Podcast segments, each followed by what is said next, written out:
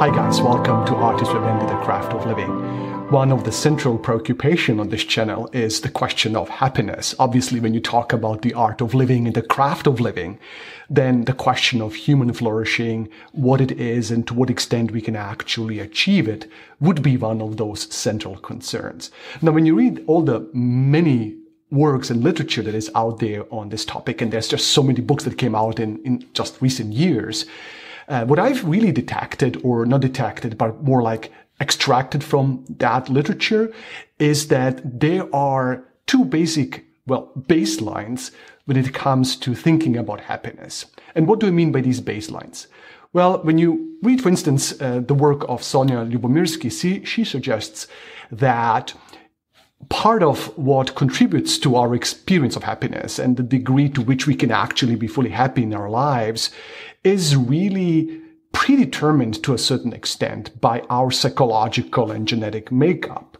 Now, it doesn't mean that one cannot grow beyond that, beyond these strictures of nature and kind of grow beyond that.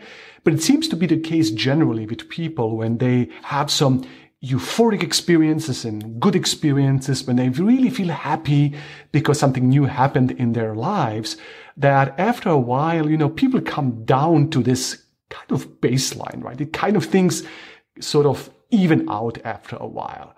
Now, again, I don't want this to be understood in any deterministic way, meaning that people somehow cannot go beyond what their psychological makeup develops them or not develops them, but kind of limits them to experience or determines them to experience or sets them up in a way in life.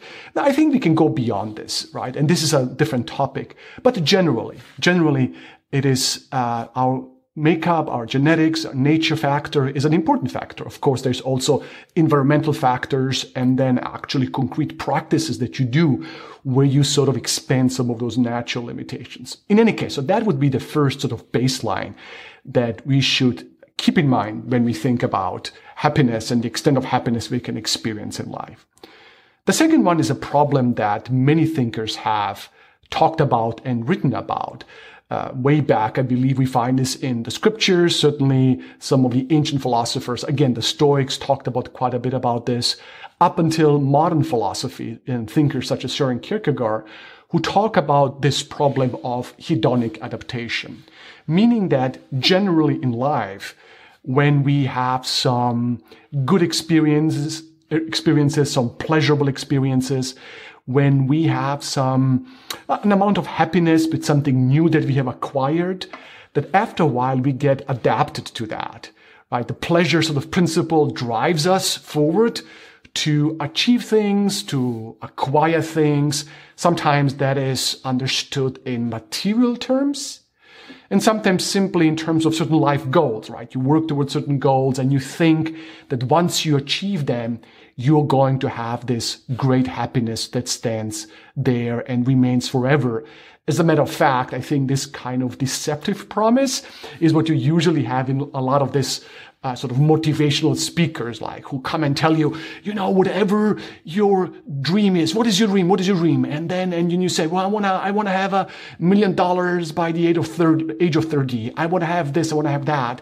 And then they tell you, go for it, right? Because the idea is that in achieving those goals, somehow you will have this happiness. And I think this is fallacious uh, in, in two ways. First of all, you can, like achieving goals is almost like taking a ladder and putting that ladder against the wall and you climb this ladder for 10, 20 years and then you come to the top and then you realize, man, no, I put the ladder against the wrong wall. I mean, this isn't really what I thought it would be. Or you climb the ladder, you really have a sense of achievement, you're really happy that you have this thing, and then after a while, it becomes kind of normal, right? The problem of hedonic adaptation. And that is why the Stoics, they really believe that this proclivity of humans to get easily used to things, to get very easily, you know, uh, yeah, used to things, where things become normal, they become ordinary, that that is one of the great sources of misery we have in life. And so they developed all of these strategies, you know how to develop desires and pleasures, not for things that we uh, don't have, but for the things we already have. But again, that is a topic for another another time. Uh, I just wanted to highlight this idea of hedonic adaptation because it is an important thing to keep in mind. Uh, thinkers such as Soren Kierkegaard uh, would he, he, wrote a lot about this, right? And especially when he writes about this, the different life stages and these different levels of existence which he describes, and the lowest of them being the aesthetic stage, so-called aesthetic stage, which is actually, uh, again, uh, defined and characterized by this presence and pursuit of the hedonic treadmill, like the pleasure principle. You don't even realize how boring your life is. You don't even realize how empty you actually are. And you're trying to hide this misery from yourself and from others by going after one pleasure and then boredom sets in and then you go after another pleasure and pleasure and pleasure and pleasure and pleasure. And that actually doesn't live, lead to a fulfilling life. Now, of course, there are people throughout history who have questioned this when you, for instance, when you read uh, Plato's dialogue, the Gorgias, you have this guy by the name Callicles, who actually believes exactly the opposite. And whatever Socrates tries to tell him, he re- rebuffs him and rejects him, basically uh, defending and articulating and promoting a hedonistic lifestyle as the one that leads to fulfillment. In any case, this idea of hedonic adaptation, to come back to my original point, is this second baseline that we experience, where things that we thought to be so great and so wonderful, after a while, they become very ordinary. And so this is the one thing that I keep thinking about during this corona pandemic. Um, it is, I have to admit, very hard for me to talk about positive lessons that one can derive in the context of a pandemic because talking about positive outcomes and good lessons and, and beneficial sort of uh, insights one can gain from that experience is as if spitting into the face of people who have suffered tremendously uh, in terms of loss of loved ones and loss of um, economic security and and beyond. I mean, so it's I'm very reticent to talk about positive outcomes or positive results of the corona pandemic, but there is one thing with, with certain qualifications, one positive thing that I have personally derived from this. And it connects with this idea of baseline happiness and the second type of baseline that is connected with hedonic adaptation. It is, the, it is the following that, you know, I would give everything now, right? Like most of you to be able to do, do to be able to do some things that I took for granted in the past just the normal experience of standing in line in a in a supermarket or in any store being able to stand there without any masks without you know observing any social distancing would be such a wonderful thing right? Waiting in line in a coffee shop trying to find a a nice table where I can read my book and even if it's too loud around me and I cannot concentrate things that would sometimes annoy me, to be quite honest, right? Now I would give like not everything, but I would be so happy to have these ordinary experiences. And this reminds me actually of an interview. I listened to a podcast once where I believe it was Sam, Sam Harris had an interview with Peter Attia, uh, Dr. Peter Attia. And they were talking about, it was a conversation about mindfulness and how we usually have these negative emotions and how very often the negative emotions we have have a very short uh, half-life. And uh, if we just would observe them they would easily just they would just disappear instead of us being reactive and kind of yeah acting out of that state of agitation for example. And in the context of that conversation they uh, mentioned, I believe it was Sam Harris who mentioned the following example. He stated the following example. He said, think about something that really annoys you, right?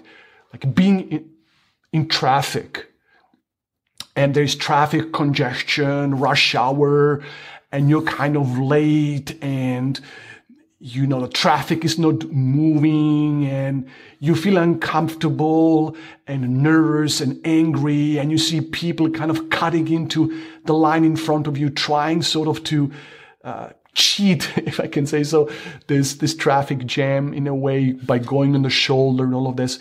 Like all the thing that really annoys you, just think about that moment. And then think about the fact that there very well might come a time in your life where you would give everything to be able to be in this traffic jam, right? Imagine that you, for example, uh, become disabled or you become old and unable to drive anymore. How much you would give actually to be in that circumstance again. And so this is then when I think about COVID, right? The COVID pandemic. It seems to me that what it has achieved in my life and in the lives of many is that we experienced a certain kind of a reset, right? Things that we had, things that we took for granted, things that were so ordinary and so annoying now almost have become an object of our desire. If we could only have that back again. So, uh, in other words, COVID pandemic as a hedonic reset is something that just struck me as being unbelievably true. And obviously, someone who is taking guidance from the Bible and scriptures, I'm reminded of Paul's verse in 1 Thessalonians chapter 5, you know, to give thanks in everything. And I've been, you know, sometimes people quote this in a way that is frankly annoying. It's kind of, um, you know, using it as a way to minimize difficult moments or I don't know, sometimes it's kind of a little bit, uh, I, I, don't know, just the verse, the way it's being used sometimes is not something that I find very encouraging or meaningful if it is used as a way to downplay uh, serious uh, suffering or negative experiences or kind of as a uh, way to bring people out of depressive feelings and so on and so forth. But on the other hand, um, I think that that verse is actually so fundamentally essential to human existence. Because what this verse is actually about, it is a medicine, it is a therapy against this problem of human or hedonic adaptation, right? To be thankful in everything is actually to initiate you into a perceptive revolution, into a revolution of your perception, let me put it this way, into a ocular conversion. It's basically orienting you and reorienting you towards opening your eyes up and to start taking for um, not stop taking for granted things that you take for granted and realize that in the most ordinary experiences, right? Because the verse says, be thankful in everything. Right now, I am thankful that I'm able to speak. I'm thankful that I have this moment, that I can share with you these ideas, that I have this, uh, you know, it's not the perfect environment. I'm actually in, in a basement and there are kind of all kinds of, kinds of things around me. But I am, I am I should be able to give thanks to this moment, even if it's not perfect, it's not ideal, and perhaps, you know, I made this mistake or that mistake, but give thanks in everything is actually, again, a call towards a reorientation of our perceptive apparatus, right? To be able to discover, to, um, good things in, in everything. Uh, but this is not just a statement. It really invites you to a certain kind of a practice, a certain kind of intentionality about this. Uh, so just this morning, I was sitting on a porch. It's a beautiful day today. Um, you know, in the morning, in the morning, it was about 70, 75 degrees. Uh, birds are singing. The trees are in my backyard.